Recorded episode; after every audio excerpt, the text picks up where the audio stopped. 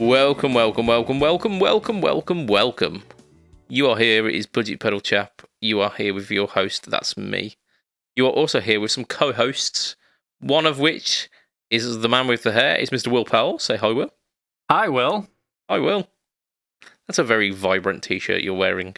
It is a, it's a PlayStation one, I'm pretty sure. It's a subtle PlayStation one because it's just got the PlayStation colours and says since 1994. Ah. So it does look pretty effing 90s. So yeah, a little bit, huh? Well done. I love it. Oh, I've got a T-shirt currently. You won't be able to see it at the moment, but it's got the Death Star and it's got Skywalkers.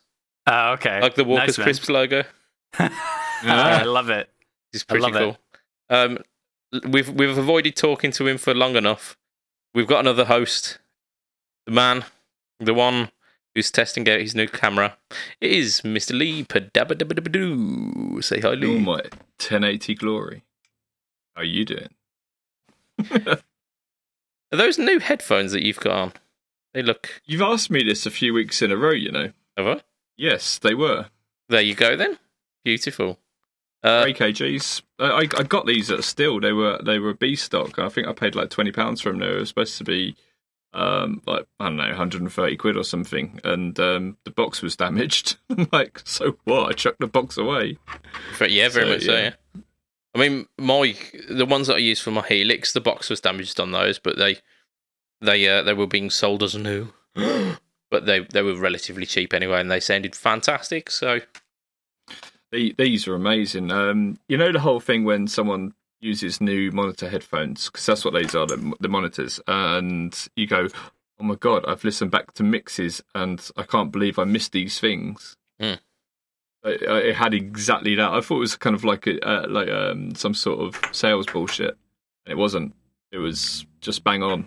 I'm listening back to like these things that I've recorded and I'm like, oh dear. Yeah. I didn't hear that weird humming sound. It was horrible, like high-end stuff, yeah. Like sort of noises. So it was really nasty, really grating. Here's a question then, and this is pertaining to my job later on. Are they open back or closed back cans? Closed back. Woo. Closed back. Woo.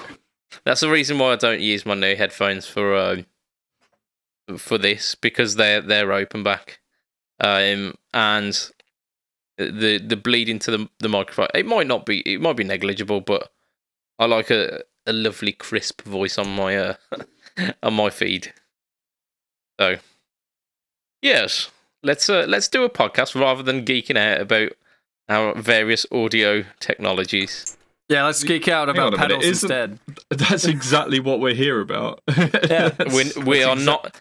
I can categorically say we're not here to geek out about headphones. Like, I'm putting a stop to that. I'm stamping that shit right out.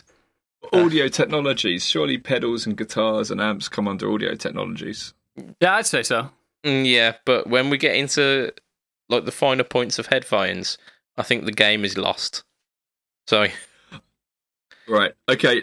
Let's ask our lovely viewers. Can you share this in a watch party, please? Because we're trying the technology out to see if it brings everyone to the same place or whether it messes it all up. And that includes you, William. Yeah, I've just done it actually. Beautiful. Hey, look at that. On the ball. He's indeed. Wonderful. Yeah, I try my best. Good evening, Mr. Tipton. He said, evening, gentlemen. And Mr. Tate said, Lee looks like he's been hitting the bongs. Do you know what, Stu? It is about 1,000,000 degrees in my studio, so I probably look like I'm in a bong. Absolutely. Well, the white balance on your camera is a little bit off, so you do look a little bit Donald Trump skin tone right now on my screen. I'm not going to lie. Yeah. We had technical issues, as you saw on the intro. So, yeah, sorry about that. But, okay, look, let's do what you've been up to, because I've got some wicked stuff to share and I really want to get round to them. But don't let me go first. Why not? Why can't you go first? Go on. Okay, Indulge. Okay, right. So, I've had two pedals in the last couple of weeks. One I should have spoken about on the last live stream, which I forgot because I forget. That's it. Fair enough. Yeah, we all forget things. No, you know what it's like when you're running a live stream and trying to think what you've been up to and you can't remember what you did yesterday. So, one of our regular viewers, his name is Mr. Greedy Greg. Well, that's not his name, but that's his that's what he goes by on Facebook. And he has a pedal company called GreedTone. Now, they have... Greg's background is he used to do sound engineering for the Foo Fighters and Queens of the Stone Age. He got into building amps because people wanted amps that sounded amazing even when you turned the volume down. So he made these really cool amps, these GreedTone amps, and they were rated by Reverb, for instance, as it was... Not for instance, it was Reverb, as one of the best amps they've ever used. But the main reason that it was basically like a JCM 800 style amp, I haven't tried them, but as you turned the volume down, you still got all the saturation because he was still driving the preamp valves and you were still getting all that preamp gain even as you turned it down. So it was the power amp that was turning down. And so it was still amp gain and high amp gain. You know, you can see these on some of the Queens of the Stone Age live shows and stuff like that. So that's really cool. Really, really good guy. And Greg is now making pedals. He's been making pedals for quite a long time. And he does some really cool stuff. He won't... say you've got a wire, like this cable tie here, and... you've got a component and then you've got another wire. What he doesn't do, he doesn't like attach this wire to the component and then another wire from it. What he'll do is he'll cut away a bit of the sheath on it and he'll solder that to the component, earth it on that or go through that and then use the same wire through. And he says it gives it a much better fidelity. Who am I to argue? You know, the guy's got one of the best sets of ears in the industry. You know, people from all over the industry go to him to get him to set up their studios and stuff like that. He knows what he's doing with, you know, with sound wise. And if he says it sounds better, let's be fair, it's going to sound better. Okay, and what's this pedal that he sent through to you? So, I've got another one that's going to be on the way at the moment. He's building that up, so we'll talk about that another time. That's the Overdrive. But the one he sent me that I have at the moment is the Rangemaster. It's called the Big Al. There's a chap who he's affiliated with who is a session musician. His name is Alan something, I'm assuming, or Alex something, or whatever. And he had the original Dallas Rangemaster, was famous for using it. Yeah. Greg made him a Rangemaster, and he's taken his Dallas Rangemaster off of this board, and now he uses this.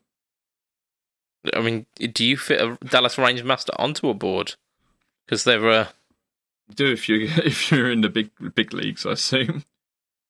Yeah, cool. Yeah, so how are you getting on with that? Like, is it just a straight Rangemaster kind of? An accurate representation of the Rangemaster, or has he done some tweaks to it? Yeah, he's done some really cool tweaks to it. So, where are we looking? There it is. Let me grab it.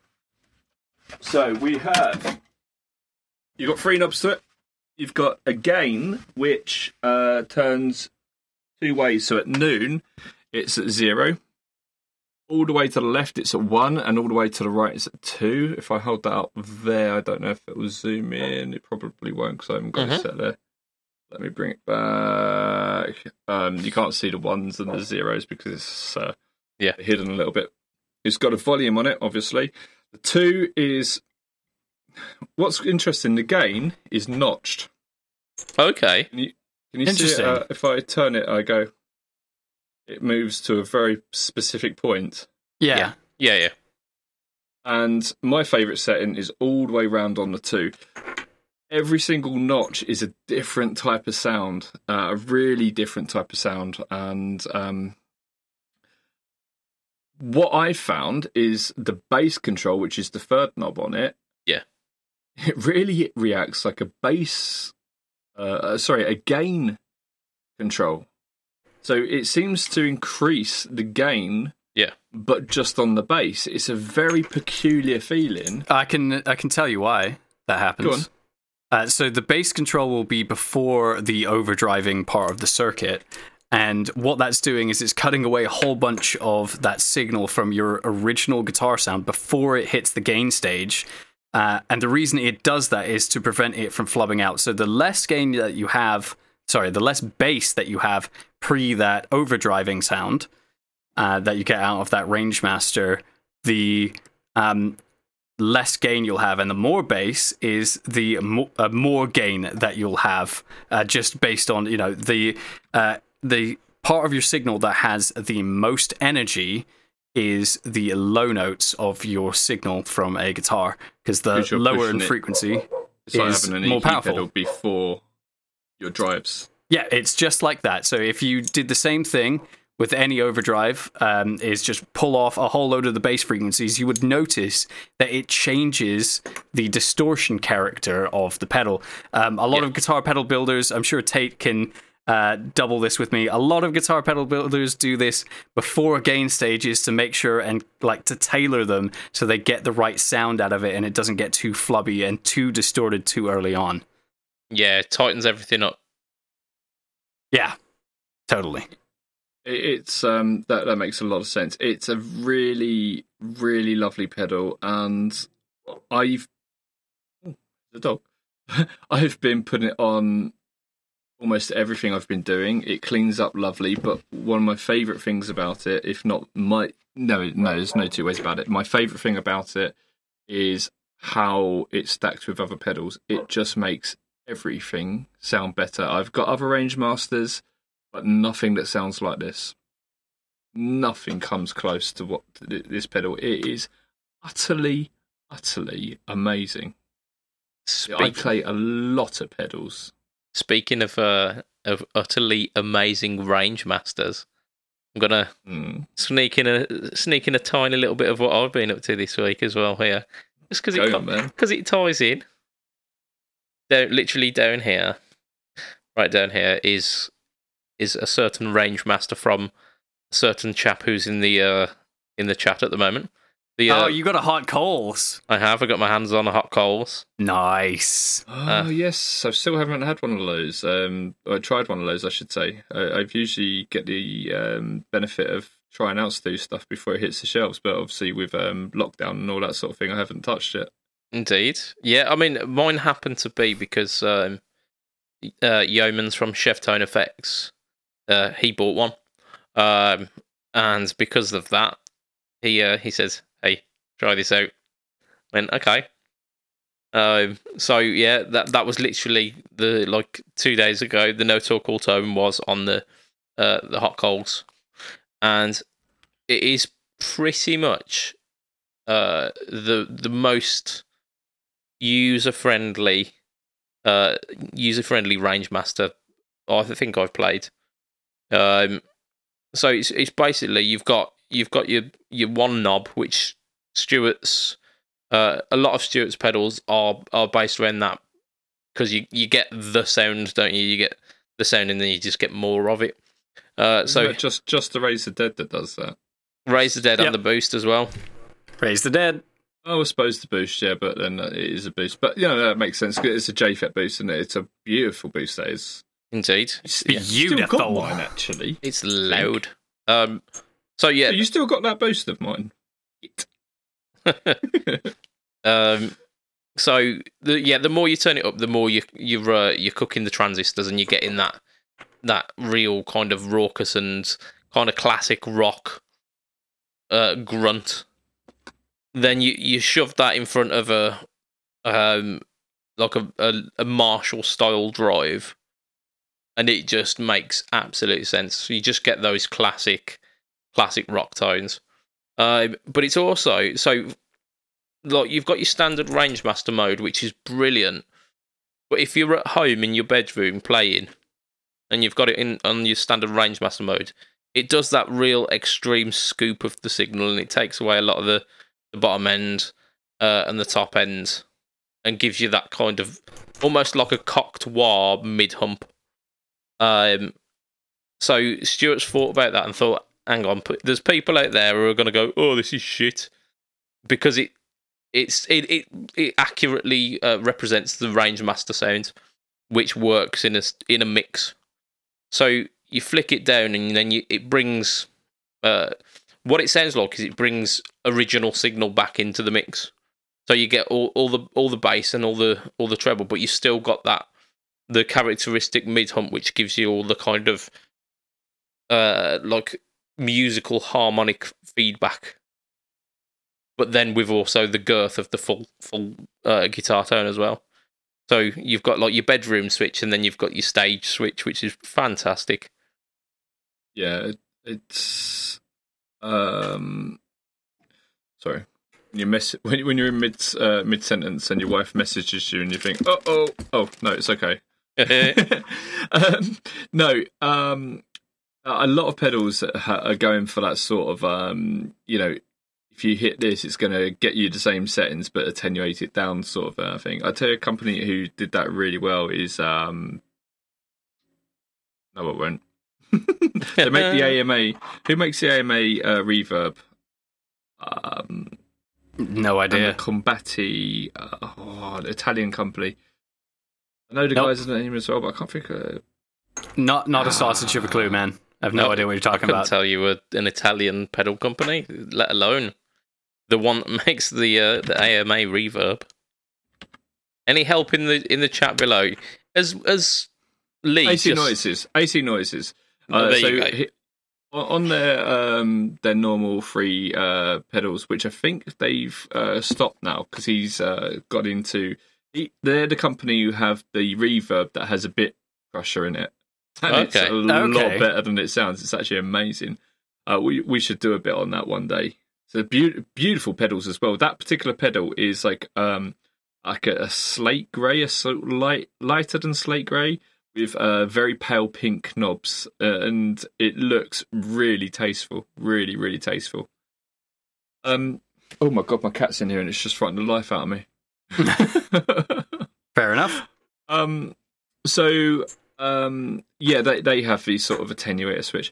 Can I tell you about my other pedal that arrived this week? You can. Sorry, I hijacked a little bit there. But no, it's great. It really fitted in nicely, didn't it? Yeah. Don't you have a JSA Rangemaster? JSA don't do a Rangemaster. JSA do. Previously, JSA did the little treble booster, which it's a treble booster in the actual sense that it boosts treble. It's the tone control from a Klon pedal. It's just the tone stack without the buffer, without any of the extraneous bits. You're not going to it for gain, but it brightens up your signal in a really subtle, but you notice it when it's gone. So it's one of those quote unquote make gooder pedals. Can I ask you a question? Yes. How much Queen did you play when you got the Rangemaster? Oh, plenty. In fact, I didn't do any Queen inspired licks on the No Talk All Tone. I like to steer away from copywritten material just in case. Probably for the best, not gonna lie. But every so often I'll sneak into like stuff that verges quite close to copywritten stuff to kind of hint at the tone that I'm going for. It's the bends, isn't it? and that beautiful low mids. Yeah, I mean, what I was doing on the video was just kind of showing off the sheer sustain that you get from adding the Rangemaster to it. Because, like I say, you get that kind of harmonic. The harmonic and musical feedback, but at whatever volume you want, pretty much. Yeah, it's just absolutely wonderful. All right, okay. So the other pedal I got is also equally as special. Listeners who have listened to us for some time, you're insane. But also, there is a pedal we spoke about a while back, and that's the Delay Lama Extreme. So we were blown away by the way that it did like pitch shifting, and it could do like arpeggios and stuff like that. But it's all analog, and the way it does it is, if you think about when you turn the time knob on a delay and it changes the pitch, so it goes wee. I think that might have been. I think that's what we might have called the episode. Wee woo. Wee woo. But it uses that and precise movements of the time and the and where the delay set in order to create these soundscapes. So it does the delay side of things, and it does all these tricks as well. It can do modulation. I've only played with it for a few minutes because I've been extremely busy, but I haven't had an experience with a delay, and this is just a delay in itself, without all the tricks that it does. I haven't had an experience with a delay like that since the first time I plugged in Carbon Copy years and years and years ago. I love my DD500, I really do, but it does a hell of a lot of things, and so does the Delay Lama Extreme. But when I played it, put it in, some pedals are just pure music, and this is, I'm absolutely flabbergasted, because I thought I was just, when I first played the Carbon Copy, I was probably, well, I was a lot more naive about pedals than I am now, and it was probably just something I thought, oh wow, I've never heard anything this amazing before. And you don't often get that. The Carbon Copies, it's survived a long stretch of time with still being relevant. So I mean, there's got to be like reason for that. Well, yeah, because it's a fucking awesome analog delay. That's why. yeah. And the thing is, with those circuits, you don't have to do anything sort of like over the top or like really, really different. You just have to make a really great analog delay, and that's really easy now because there's tons of chips that are available in the Bucket Brigade devices sort of territory now that can, all of them can get a fabulous sound if you try and make it a good circuit out of it. Yeah. It's, and the fact that they've, from the success of the Carbon Copy, they've then managed to do Carbon Copy Bright and the Carbon Copy Deluxe as well. Yeah. I mean... And Mini. Oh, of course, yeah, they did launch one the other day. Did they? Yeah, not the other day, last year at NAMM. Yeah, I was going to say, the other day. Yeah. The time can... You know, when you say the other day, that can be any amount of time that isn't today. We are talking about delays. Yeah, exactly. Yeah, a bit delayed on that one. And in our current climate as well, time has lost a lot of its meaning. So, I heard today 100%. Christopher Eccleston's coming back as Doctor Who. Talking about like time travel and stuff. Wibbly wobbly, timey-wimey. Isn't Jodie Whittaker... There's got to be a special with Jodie Whittaker or something, because she's not left. No, I've stopped watching it. I mean, it is off the air. They have only done one season of it, so I think they did two. No, there isn't a second season yet, is there? I think they did two. Can't remember. Do you know what? I've stopped watching it, and I need to start watching it again. I always struggle with a new Doctor. I always do. I didn't struggle with Matt. Matt was really good. Not Matt Quine of the Fret Talk podcast, surely. It comes out of Regeneration, like the hangers-on kind of look around him and go, yeah, what the fuck am I doing here? Hi, Matt. That would be brilliant. It would be good. They did have a second season. Sorry, I'm being an idiot. It's cool. Yeah. Trying to out sci-fi me. I'm not trying to out sci-fi you. I think that must say something for the quality of the writing that it all blended into one mess of a season. Not gonna lie. You leave Jodie alone. No, I love Jodie Whittaker as a doctor. I just don't think the writing was that. Well, this is not a Doctor Who podcast. Let's talk about gear and shit. I really want to do a sci-fi podcast. I really do. Sci-fi. It would be fun. Do it on your own time. We're here for guitar. I've had a very fuzzy week this week. Fuzzy? Yes, because I did a What Does Guitar Effects Pedals Do? Talking about the circuit and stuff of fuzz. I did that on TikTok, and that's gotten a good amount of views, as well as on Instagram with Mr. Stuart Chait's Raise the Dead, which is quite good. And today, literally, about an hour ago, I picked up my first Big Muff since I have stopped playing bass.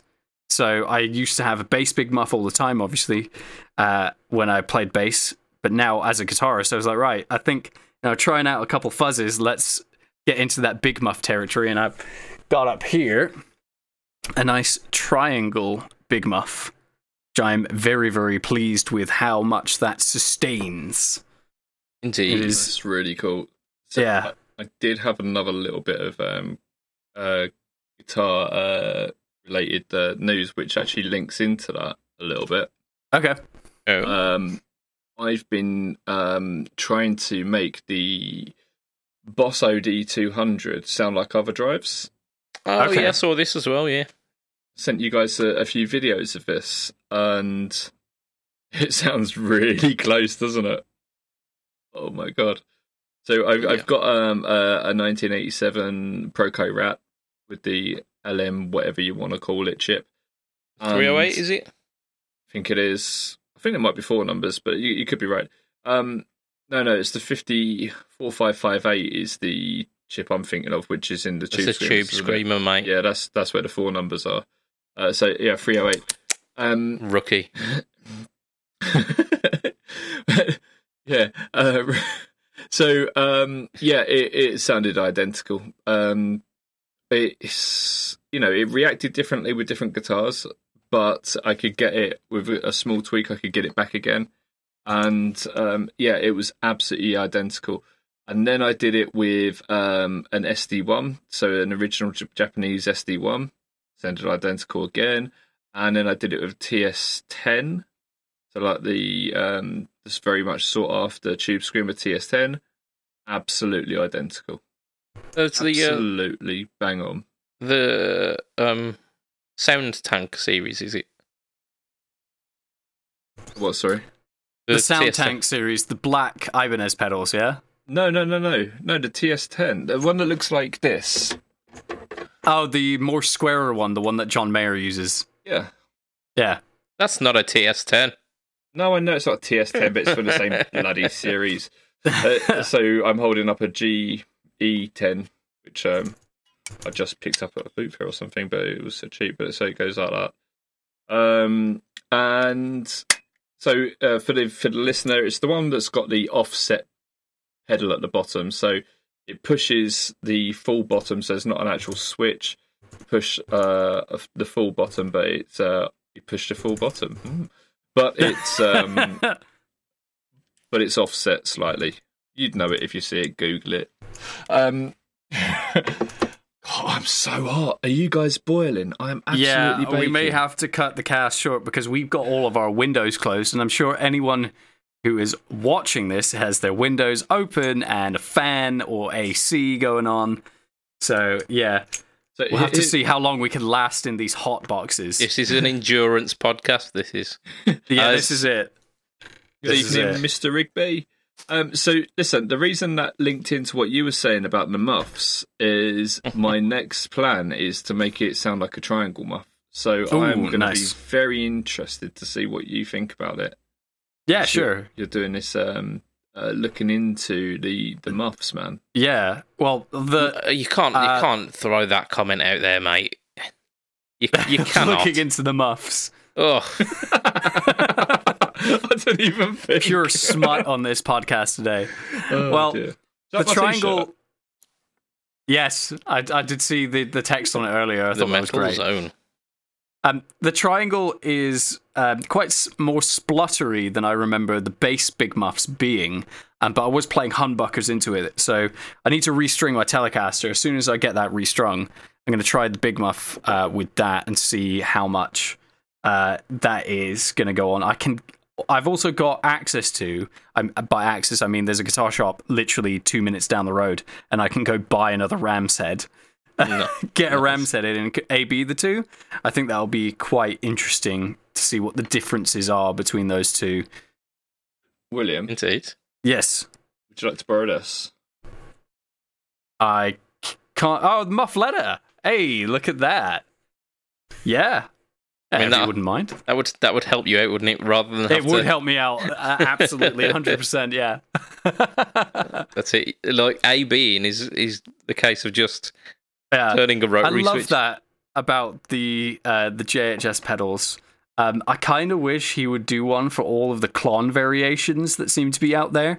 The problem is they'd be so subtle that people would be saying, "I can't hear a difference between these." And it's like, yeah. Oh, no, honestly. Honestly, this is the silver, this is the gold. Yeah.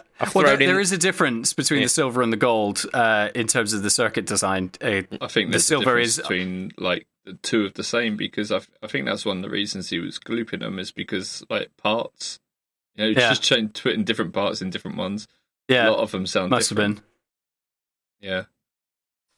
Yeah. Do you know what? You know, Mr. Flisher was listening last week. If you're listening again this week, Mr. Flisher, do us a favour. Send us over one, or I'll come and grab it from you. One of those J. Rocket Klon clones, because this OD200's got a Klon setting on it as well, and I want to see how close it is.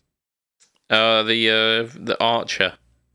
Yes, they do a gold and silver one of them as well. They do. So I'll be very, because it was the one setting on it that I was less impressed. About, least impressed about. So Mr. Rigby has said we're doing the sauna podcast, and I'll tell you what, mate, you're not wrong. Oh my god, yeah, 100%. I mean, by the end of this, you are going to experience some budget pedal boob sweat. So. Holy crap! Oh man, stay classy. Yeah. So, what else you been up to, Will? Recently, A Rocket Complex launched a new EP. Woo! Hell yeah. It's called But This Time With Passion. It's 4 tracks, one obviously previously released single, Freshen Up, but 3 brand new tracks, and the one that's most popular from it, and the one that most people have written to me to say this song is amazing, is not one I thought it was going to be. I saw this, yeah. It's pretty cool, man. It's To Whom May Concern is a angry customer yelling at staff at a shop, and if I could show you the video of the bit where, like, Lee knows which bit I'm on about, the bit in the middle of the song where I yell like at the person, this fake person in the song, I did that all in one take, and I have the video footage of me doing it, and the intent and anger in my eyes is just like, holy shit, I didn't know I was capable of that. Did you go full Karen? I went absolutely 100% Karen, Super Saiyan Karen. If I was to have named that song, I would have named it Karen in capitals with a dot between every letter, and like come up with some sort of like what that really stood for. Yeah. That would have been good. But we thought To Whom It May Concern would be a bit more subtle, because that is a very Karen thing to do, is or to I want have to a bad to experience. The manager. Yeah. Yeah. Now, I would like to see your manager. Yeah. Indeed. I think everyone can kind of gel with that song, because I think everyone has had a crap retail job in the past, and everyone has had that one customer who's done that to them. I reckon Boris Johnson has, for sure. Mm. Yeah, probably. Maybe. What, it has yelled, I am the customer at someone? At the moment, all the customers... yelling at him. Yeah, pretty much. So yeah, that record's out now, and we are working on the music video. It's the first time that we've not launched an EP with a music video on the same day, which has been really, it was really freeing because it meant that we could focus on doing the release and taking a bit of time off to chill out and enjoy it, that process, rather than be like wearing ourselves thin and doing a music video at the same time. So we're doing it over a longer period. And I think that's probably better as, you know, us as content creators. Like, you don't want to kind of splurge all in one go. It's good to be like, here's the music, and here's a music video, and here's talking about the lyrics, and like do that all spread out over a couple months. So yeah, it's a lot more fun that way, I'd say. Absolutely. Got a couple of comments, guys. If I could just refer to them before we speak to Mr. Budget Pedal Chap about what he's been doing. Yeah. Michael said he AB'd and C'd an Archer, a Soul Food. So the Archer, as we discussed, is from J. Rockett. J. Rockett, thank you. Soul Food is from Electro Harmonics, and a Chinese knockoff is from China of a Klon, and the Archer one. So yeah, I'm not surprised by that though, Nathan. So we have replying to Nathan Tipton. Who wrote this though? Oh no, it is Nathan replying to Adam. Sorry. Not sure if I've seen this before, but I was playing. If I've asked this before, but I was playing my SE Schizoid the other day. So I'm guessing that's a PRS. Yeah. It had the 21st Century Schizoid Man graphic on the front. Oh, that's an awesome album cover, that.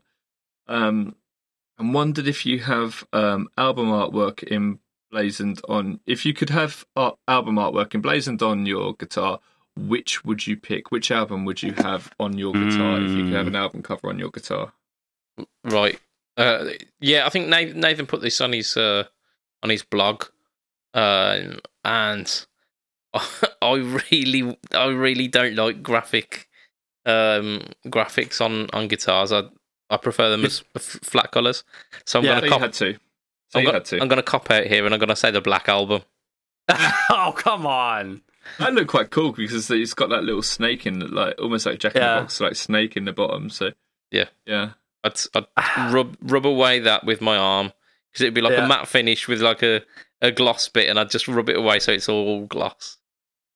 He likes rubbing it away, does. You could have said the White Album. I could have, yeah. I could have. I mean, this the Blue Album by Weezer as well.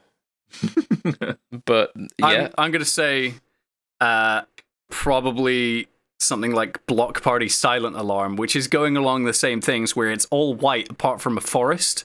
And I could probably pass that off and tell someone, oh, the wood is just like damaged or diseased underneath the paint, and I thought it looked cool, or something like that, where it wouldn't have any letters on it. I don't know. I'd be along the same lines as I think I prefer solid colors. Though, like I remember seeing once a pick guard that you could get for a guitar that was the Dark Side of the Moon cover. Oh, that's pretty cool, yeah. And that on a black Strat would probably be pretty cool. Yeah. Probably. What do you mean probably? Well, amazing. I mean, there is the tackiness of, like, you're definitely playing in a Pink Floyd cover band if you've got that guitar, you know? You'd never want to do it to an expensive guitar, and for that reason I would go for a BC Rich Flying V style guitar with the album cover for Painkiller from Judas Priest. It's got the it's got the angel riding the motorbike with like circular saw wheels flying through the sky. Yeah, death and destruction on the ground sort of thing. I love that album, and I love that artwork. Oh, Painkiller's brilliant. As you saying about Flying V's. Has reminded me of two things that would be really amazing to do with a Flying V type guitar. Is if you know ZZ Top Legs, if you could have the V's. Sorry, I've got a peg here.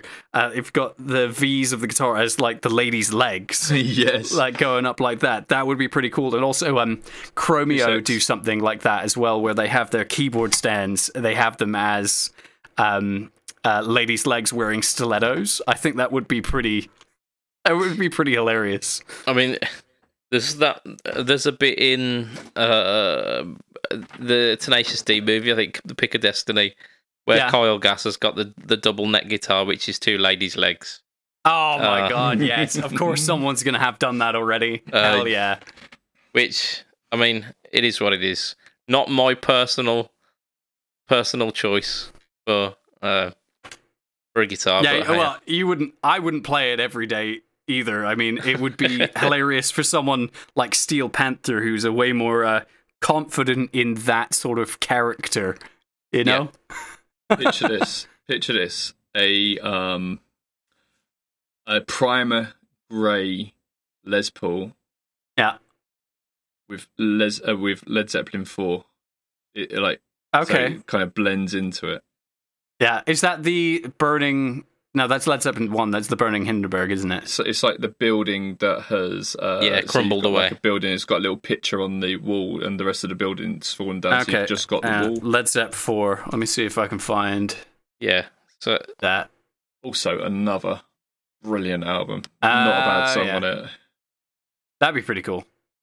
Just going back to what Lee said, like any of the Judas Priest ones, like Screaming for Vengeance as well, with the like eagle, like the kind of like almost like motorcycle, like 70s motorcycle styled eagle swooping in.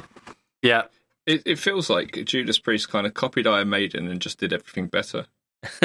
Well, Iron Maiden had the whole Eddie thing, and it kind of tied them to that vibe thing, forever.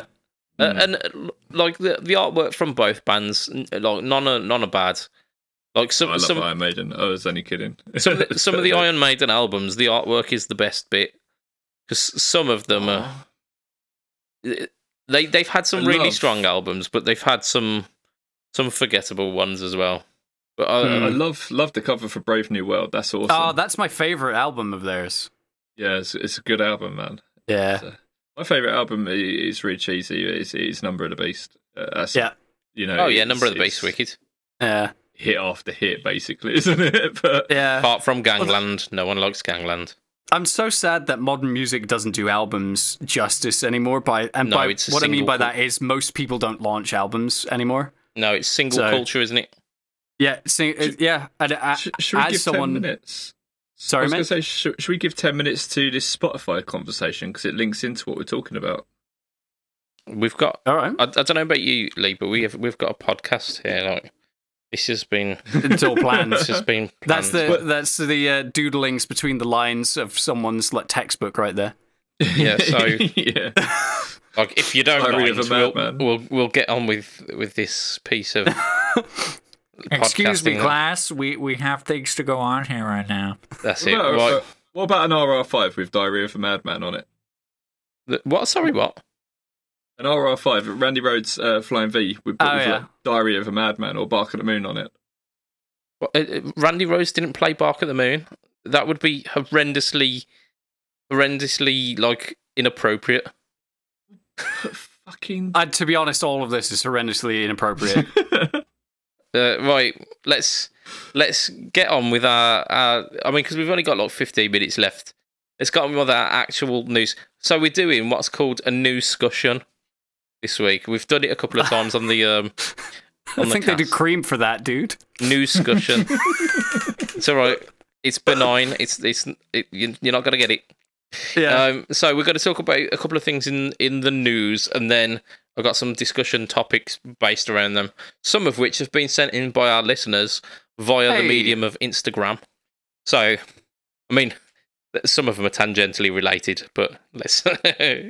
Right, so, Harley Benton, we know of those guys. We talked about them a couple of weeks ago, about the Ferris Blue single cut, which is... No, it's a double cut, isn't it? Which is, it's gaining a lot of traction. Mm-hmm. But they've also reworked their, so the SC Custom guitar. So they do like a couple of Les Paul shapes, but they do this SC Custom was basically their take on the ESP Eclipse. So it's a slightly pointier horn. It's got three controls rather than your volume, tone. And what they've done to it now, they've sculpted the heel So it's more in line with the kind of the ESP stuff. So I've got a couple of the specs actually. So they've redesigned the neck joint to make it easier for the upper fret access. They've also they've changed the fretboard wood, and they've turned it to roasted jatoba. So it's a roasted board, which is fantastic. It's quite a light board, so it looks relatively like rosewood, but you'll have all of that stability of the kind of the roasted materials. So they do them in a couple of different variants as well. So they do like your standard dual humbucker tune-o-matic bridge. They also do like a dual P90 version, and they do a Floyd Rose version as well with a Floyd Rose 1000 bridge. If you were going to buy something like that, so set neck, flame tops, binding. I think they've got graphite nuts and Grover tuners as well. What would you think you'd be expecting to pay for that? Based on it, 300-400 euros.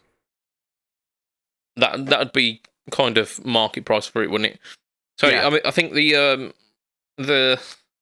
ESP version, so the ESP EC 256, which is like the entry level, which does all of the same stuff that does. So it's the not bolt on version, the like binding and whatnot.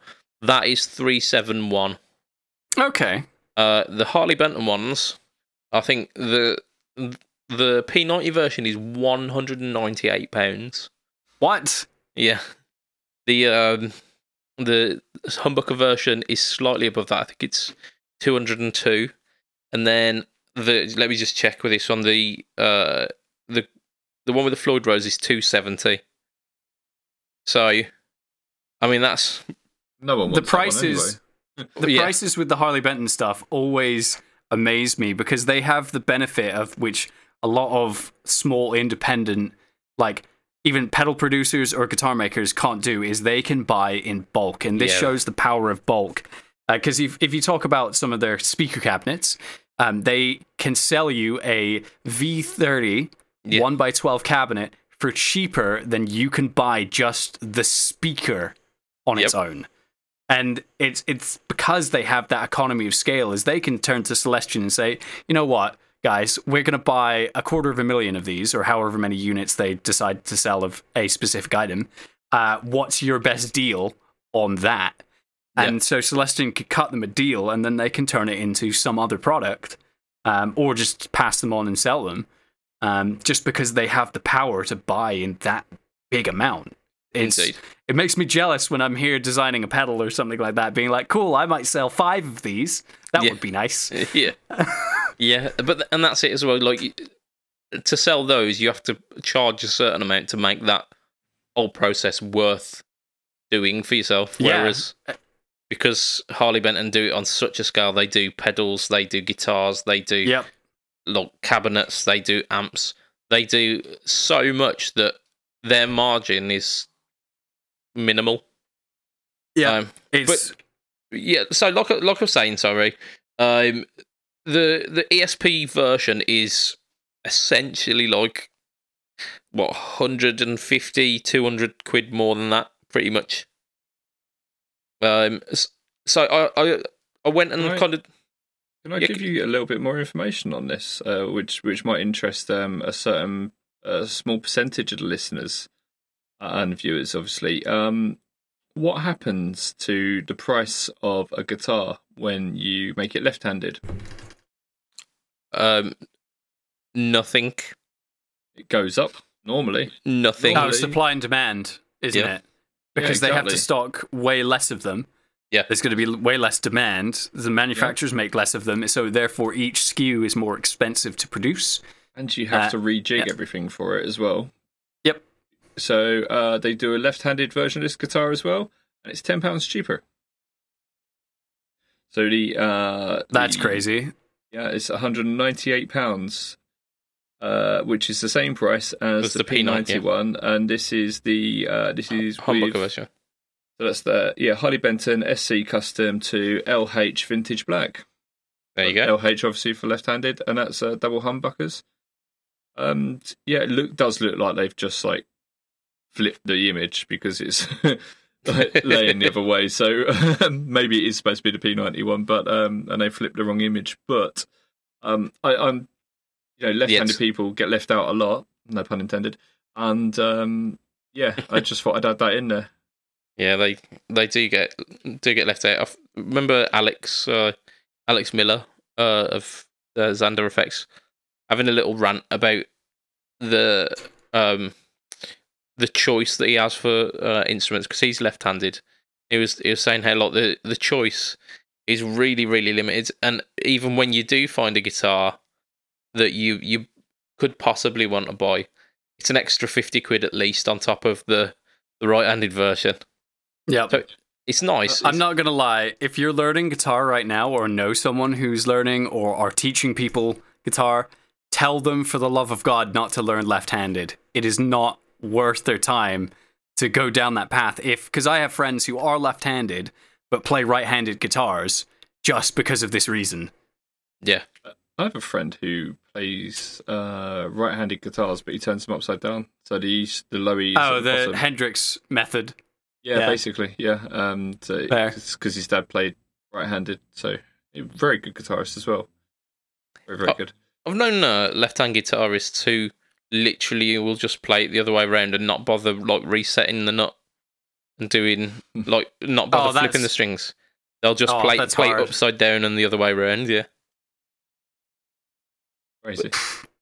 Right. Okay. So. Should we, is there any more to these? Because they do look wonderful. It basically is like a Les Paul where the cutaway isn't quite as round as before. So it's not quite an ESP, but it's not far off of it. And you got the three controls rather than the four controls on a Les Paul, and they're in a line. Yeah, Lee, do yourself a favour and just have a look at an Eclipse now, because they're much more similar than you think. I had an Eclipse. So we've got, like I said, the ESP one is 371. I also had a little bit of a look around to see kind of what else was available, kind of that spec ish, and I saw that Ibanez do one called the ART, which is again really similar, like three controls, dual humbucker. So it's ART 120 QA, which is set neck, quilted maple top. 22 fret, whereas I think the Harley Benton's 24 and the SP are 24 maybe. I like that. That's nice. That. Yeah, they're not bad actually. I've played one of the earlier ones, which was it had Ibanez active pickups, and it was pretty cool. And that comes in at £250. So. Like Ibanez are actually competing there, which is I found that quite surprising that they were getting that close, kind of price wise. That headstock's nice as well. It really suits it. Is it the one that kind of looks like a castle? Yeah, yeah, exactly that. Yeah, it's the quilting on this is lovely because it's like a quilting burst, but so you got the quilt in the middle, and as it goes towards the outside. It kind of fades into a black burst. Yeah, really tasteful. Looks really nice, and it's got it looks like it's brushed chrome or brushed aluminium hardware. Oh, I really fancy that. Nice. Do you want to do a little listen? Because I usually try and tie in the news and the discussion together, but. I've taken a few of the guys from the Instagram today, so these ones are just shoehorned in. We've got Marcus Deluxe of Marcus Deluxe Pedalboards. Hey, yes, that's right, Marcus Deluxe of Marcus Deluxe Pedalboards. His stuff's amazing. I've got one of the little mini boards down there, which I need to utilise. But he threw in a question a little bit earlier today. Right, you've got to create a 5 pedal pedal board. So 5 pedals on a pedal board. Okay. But for your worst enemy. I got one. All volume pedals. Okay.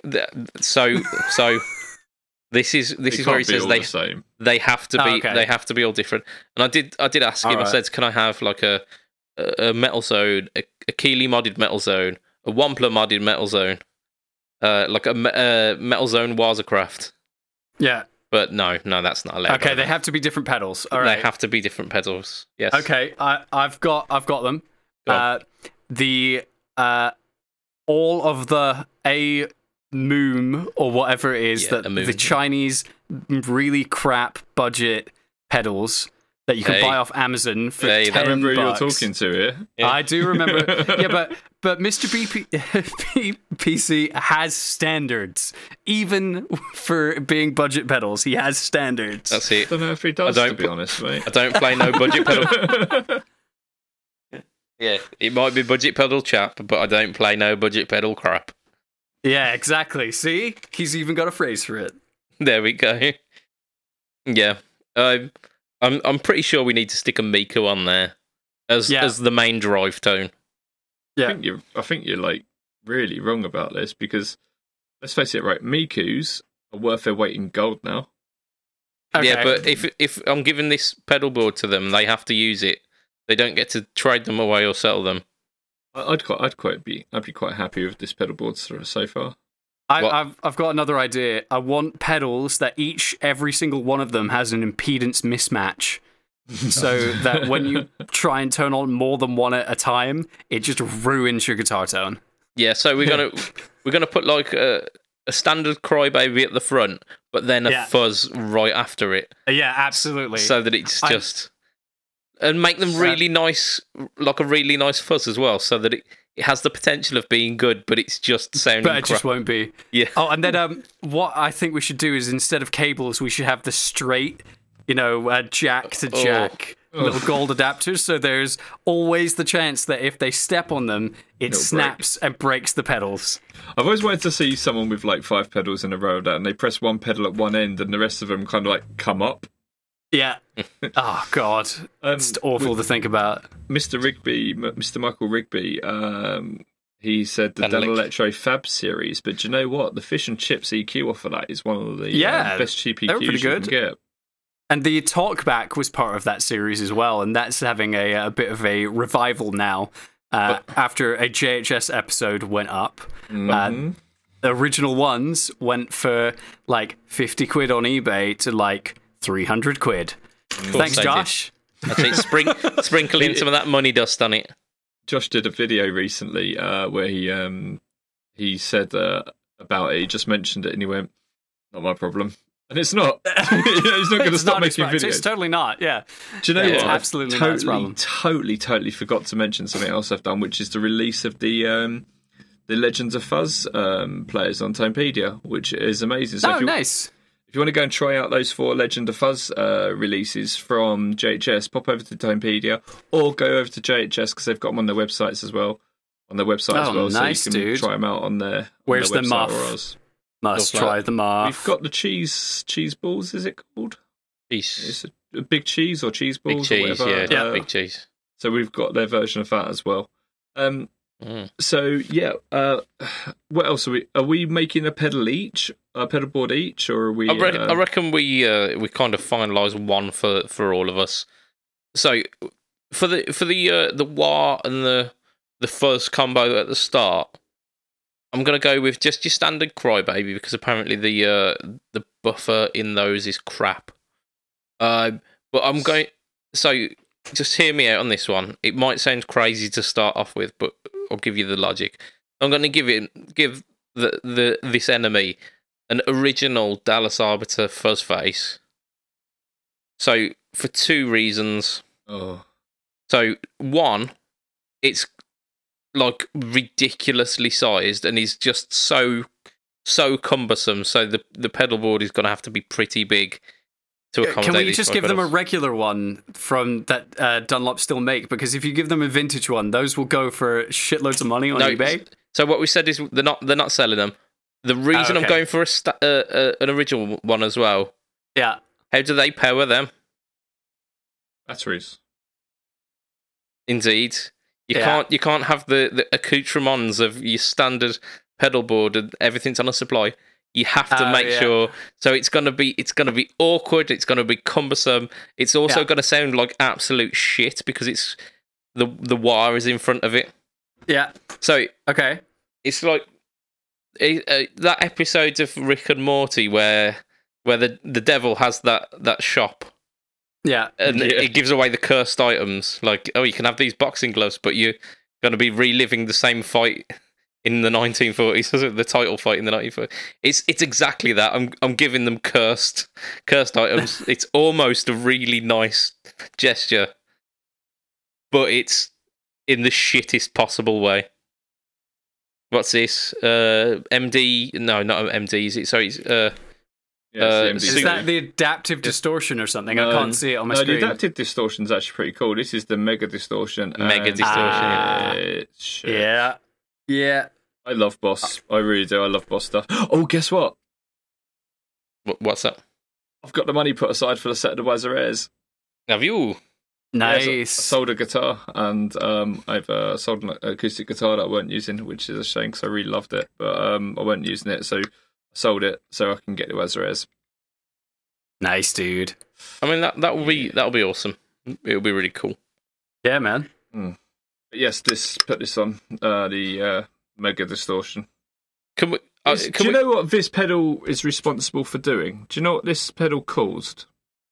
This pedal was the last compact pedal that Boss made, and then they moved on to the Wazza series. So they were like, "We've gone off the edge of the ship now. We've all our good stuff is gone, and now we've made the mega distortion. We need to stop." They stopped. And then they went back to basics. That's what about the DD3T? That's now the last one. No, because that's a reissue, isn't it? Okay. So right, you got the DD8, I suppose. Yeah, but, DD8. Yeah. Yeah, but there've been loads since then. Like there's this C3X or whatever it is. The chorus. No, they made the C2W. Compact the compressor with the the meter on it. Yeah, the blue compressor. Yeah. The X stuff. Do you know what? Yeah. I'm going off what Matt Knight said, so that's what he told me. Okay. Well, I think it's more important that being the moment in history when they made that and went, that's bad. Let's make shit that people want again. We need to rethink our lives. Which we must petition. Huh? Did I ever tell you how I ended up with that pedal? No. I bought a Metal Zone, and the guy wouldn't let me buy the Metal Zone without taking that as well. I mean, that's a sales pitch, isn't it, I suppose? Fair enough. Please take this off my hands. I don't want it anymore. I don't want it. And he was like, no, you've got to take it. You can't have that without this. Oh, I would have left it on his drive as I was walking away. Yeah. Take that, you shit monster. I've been trying to sell that for ages and no one wants it. Surprise, surprise. So, I wonder why. So we need to... Oh, sorry, go on, mate. I'm just trying to get us through this five pedal thing. So we've got a wah, just a standard crappy crybaby. We've got an amazing fuzz pedal that will always send shit. We've now got potentially the worst Boss drive. Okay. Can I present one? Go on. I want a reverse polarity pedal, so we need some sort of like octave fuzz that is reverse polarity, but the case needs to not be labelled that is reverse polarity, so that every time they plug it in, it just blows up. What about that? That's line 6. It's reverse polarity and it's AC. Fabulous! Absolutely, that's awful. Like having to deal with that power situation is the dumbest thing that you could possibly do. It does actually run in DC, but it is an AC pedal. But the other ones of this 4 series, so this is the FM4, but the other ones don't have that facility. So so something like DL4 or the mod. Give them the overdrive version of it because that's terrible. Okay. I mean, I'll go for like one of the old whammies where they have a really specific power supply. Oh yeah. If you don't whammy four. And if you don't use those power supplies, then you are screwed. Yeah. So there we go. Whammy four. If we want to fuck them over a bit more with stuff like that. I mean, I've got a believe it or not, a Damasio super. It's not called a super distortion. It's called a very metal. It's essentially a rat. Very metal. Yeah, it's essentially a rat, and all of the knobs go up to 11. It's hilarious. But it's got like a weird 3.5mm jack input as the power. Oh yeah, like the old Big Muff. Yeah. That's really inconvenient. That's what the rats have. My Proco rat's got that. Has it? Yeah. Yep. Yeah. So I have a pedal for you, which could be odd. This is probably one of the rarest pedals on Earth because it didn't get anywhere, and I got sent a prototype, I guess. So this is a box with, it's a pedal with just the pedal switch. It has no knobs on it, and it has two wires with crocodile clips coming out of it. Oh, I know what this does. Oh, yeah. Does nothing. Yep. Well, so, you have to put stuff in between the alligator clips, and you could put like a pickle or something in there, and it will like ruin your signal for some reason if you want that. Well, you'd think it would, but it needs to really attach to something really quite long for it to for the impedance to make a difference. Yeah, and the crocodile clips don't go far enough. The leads aren't long enough, so fucking hell. You know, you want to try it on a spring and stuff like that. I should try and mess around with this a little bit, but I haven't got time. But there's nothing in the box. Oh, right. Okay. It would confuse people quite a lot. If you put this on someone's board and you just go, it would confuse them. What is the point of this? Yeah. Yeah, and you tell them it was something amazing. No, it's a pedal board for your enemy. You don't have to tell them shit. Yeah. You just kind of... stare them down, thrust the pedal board into their arms, and then walk away. Watch their confused face. The guy who makes this is so cool. He is such a cool bloke. Eric, I haven't spoken to him in ages actually, but he's such a dude. But I just don't think this lived up to the expectations that he had. Yeah, shame. I think that's fair. I mean, it's worth experimenting, isn't it? It's worth experimenting. It's like the mini bar. From Ranger. Oh, the jizz dumpster. Yeah, pretty much. Yeah, that's what it is. He does. Apparently, I found out he says that if you put any human fluids in there, you void the warranty. Oh yeah, completely. Like, yeah, I saw that. It was on that pedal show, wasn't it? Yeah, it was. Yeah. The moment that came out, like the videos for it came out on like in NAMM. There was just within seconds it was. Coming in, I want to see jizz. Yeah. How does my jizz sound? He's just like, fuck, man. Like, dudes are the worst. Dudes are, in fact, the worst. Indeed. Like mankind have done some great things. Yeah, there have been some fantastic inventions and whatnot. But as a collective, dudes are the worst. Literally, are pissing it, coming it. I wonder what my shit sounds like. It's like, oh man, like this is. Come on, guys. Yeah, please stop. Yeah, absolutely. I think we're close to the hour, aren't we? We're pretty much there. We're about 10 minutes over. And I don't want to subject us to any more really. But I'm going to give us one really simple question to answer here from JSA Effects. Believe it or not. All right. How many pedals is too many? Plus one. No, it's n minus... No, n plus sorry, one. Yeah, n plus one, with n being how many pedals you currently have. Indeed. I can't argue with it. I mean, I've got very little space left, but I still want more. Why not, more. Man? Indeed. Right, let's. I think we've conclusively come up with the answer there. So wrap up the podcast is what we shall do. Thank God. This is the point where you're about to just walk to the door of the sauna where you've been in there for way too long. And you step outside and it's going to be glorious, glorious cold. It's what you want. I really don't want to look at the chair behind me. I imagine there's budget pedal shaped sweat patch. Yeah. It's going to be horrible. Oh, God. But hey-ho. Right, so we've got Patreon. The Patreon people support us.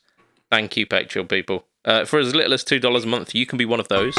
A few of them were featured in the chat below.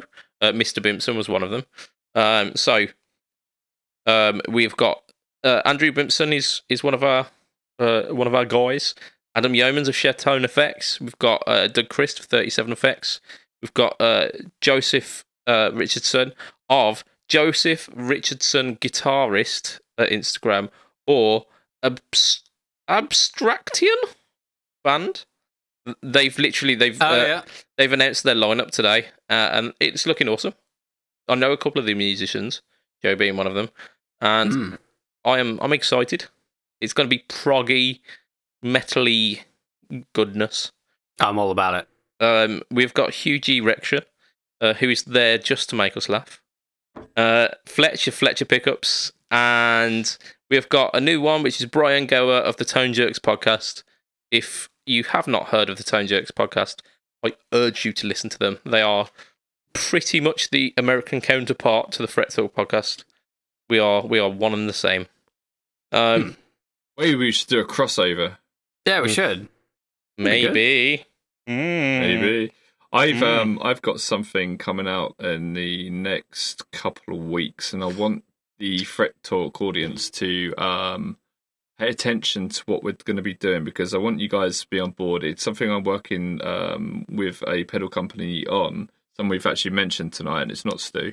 So, yes, it's going to be coming out very, very soon, and it's for a good cause, and I want you all to come in on it, because I think... not the minibar, is it? I actually just spat over my keyboard then. Oh, dear. I wonder how that would work. So, yeah. Oh, dear. Right. So, if you want to catch me online, it is Budget Pedal Chap at YouTube, Facebook, and Instagram. On YouTube, it's the home to the No Talk All Tone series, which this week featured Stuart Tate's glorious Rangemaster. Forgot to mention our YouTube video. We have. Oh, yes. Oh, yeah. Lowell George has furnished us with an awesome game changer plasma pedal, dirty riff video, because he complained that the videos out there were all blues dads going, yeah, listen to how subtle this is, and you're like, no, it's fucking lightning. You should be playing the dirtiest riffs. So that's it. Do you know what? Someone, people have been talking about how Lowell's comes across, and I think he comes across like a wrestler from the 90s. Other people have said, I recognise that guy from Faith No More. He is off his trolley, and he is one of our new presenters. Our next new presenter will be revealed next week, so next Wednesday. Mr. Budget Pedal Chap and I will also be making more videos, as William may pop one out as well, mightn't you, William? Yes, yeah. Excuse me. Yep. It's coming. Into the Ranger pedal. Yeah. So yes, come and check out our new pedals. Sorry, our new pedals. Come and check out our new videos and our new presenters, and we've got some really cool stuff coming forward. We have to the Ranger pedal, so yep. We could make a series on our YouTube channel called Into the Ranger Pedal. Oh God, no! I wouldn't like to be the guy. I don't. The intro to it is just like getting the pedal and cleaning it out, like with a grossed out face. No! I so want to do that now. Immediately, I may have to get in touch with Ranger, because this could be so much fun. Cleaning it out and like. Goes like sniffing and that's the intro. Oh man, that would be horrible. But yeah, it would be brilliant. It would be brilliant. Sorry, horrible. Once again, I interrupted your outro, but I thought it was relevant this time. Indeed, we don't want to forget to talk about gross liquids going into a pedal, of course, and Lowell. Will, you are a rocket complex pretty much everywhere, aren't you? So yes, give us your handles. Everywhere. And especially this week, I would like you to go to any good music streaming service and look for our new record, but this time with passion. Indeed. Yeah. So you've got to go to the streaming service with passion. Yeah. So and then do it again, but this time with passion. Indeed. Yes. Lee, running Pedalboards of Doom is not just your only thing. You do the Tonepedia, which I do. You mentioned this last week. We had some JHS bombs dropped on there. Go check those out. They are awesome. Them pedals are actually really cool. I was anxious to... Not anxious. But I was looking forward to trying them. Anticipating. And they're really cool. Yes. Yeah. And we've got we should have a couple of really cool releases coming out this week as well. So keep an eye out because, there's a couple of really nice things that you're going to get to play with shortly. Nice. Stuff you may have been wondering around. So some of the stuff we've been working on is going to be answering questions for companies that they get asked quite a lot. So frequently asked, almost. Yes, if you like. Which of these should I choose? So which option should I choose? So all of them. Cool. That will put my children through college. And then what a lovely place to end our podcast. So thank you so much to the people who joined us in the live chat this week, and thank you to all of you listeners who are listening in the podcast next week or now depending on from myself, Mr. Budget Pedal Chap, from Lee Padabadabadoo, from Will with the hair, a rocket I have complex. Hair. It will be a tatty bye. And good night for this week. Till our bit. Bye. See ya. Auf Wiedersehen. Hi. Oh, it's mein Handy.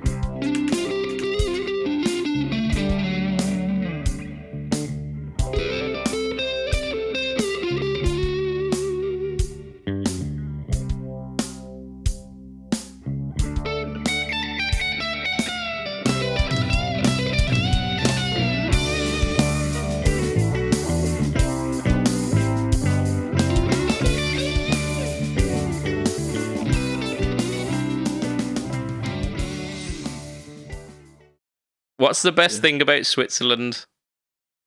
I don't know. What is the best thing about Switzerland? I don't know, but the flag is a big plus. All right, that's pretty good. Go with that.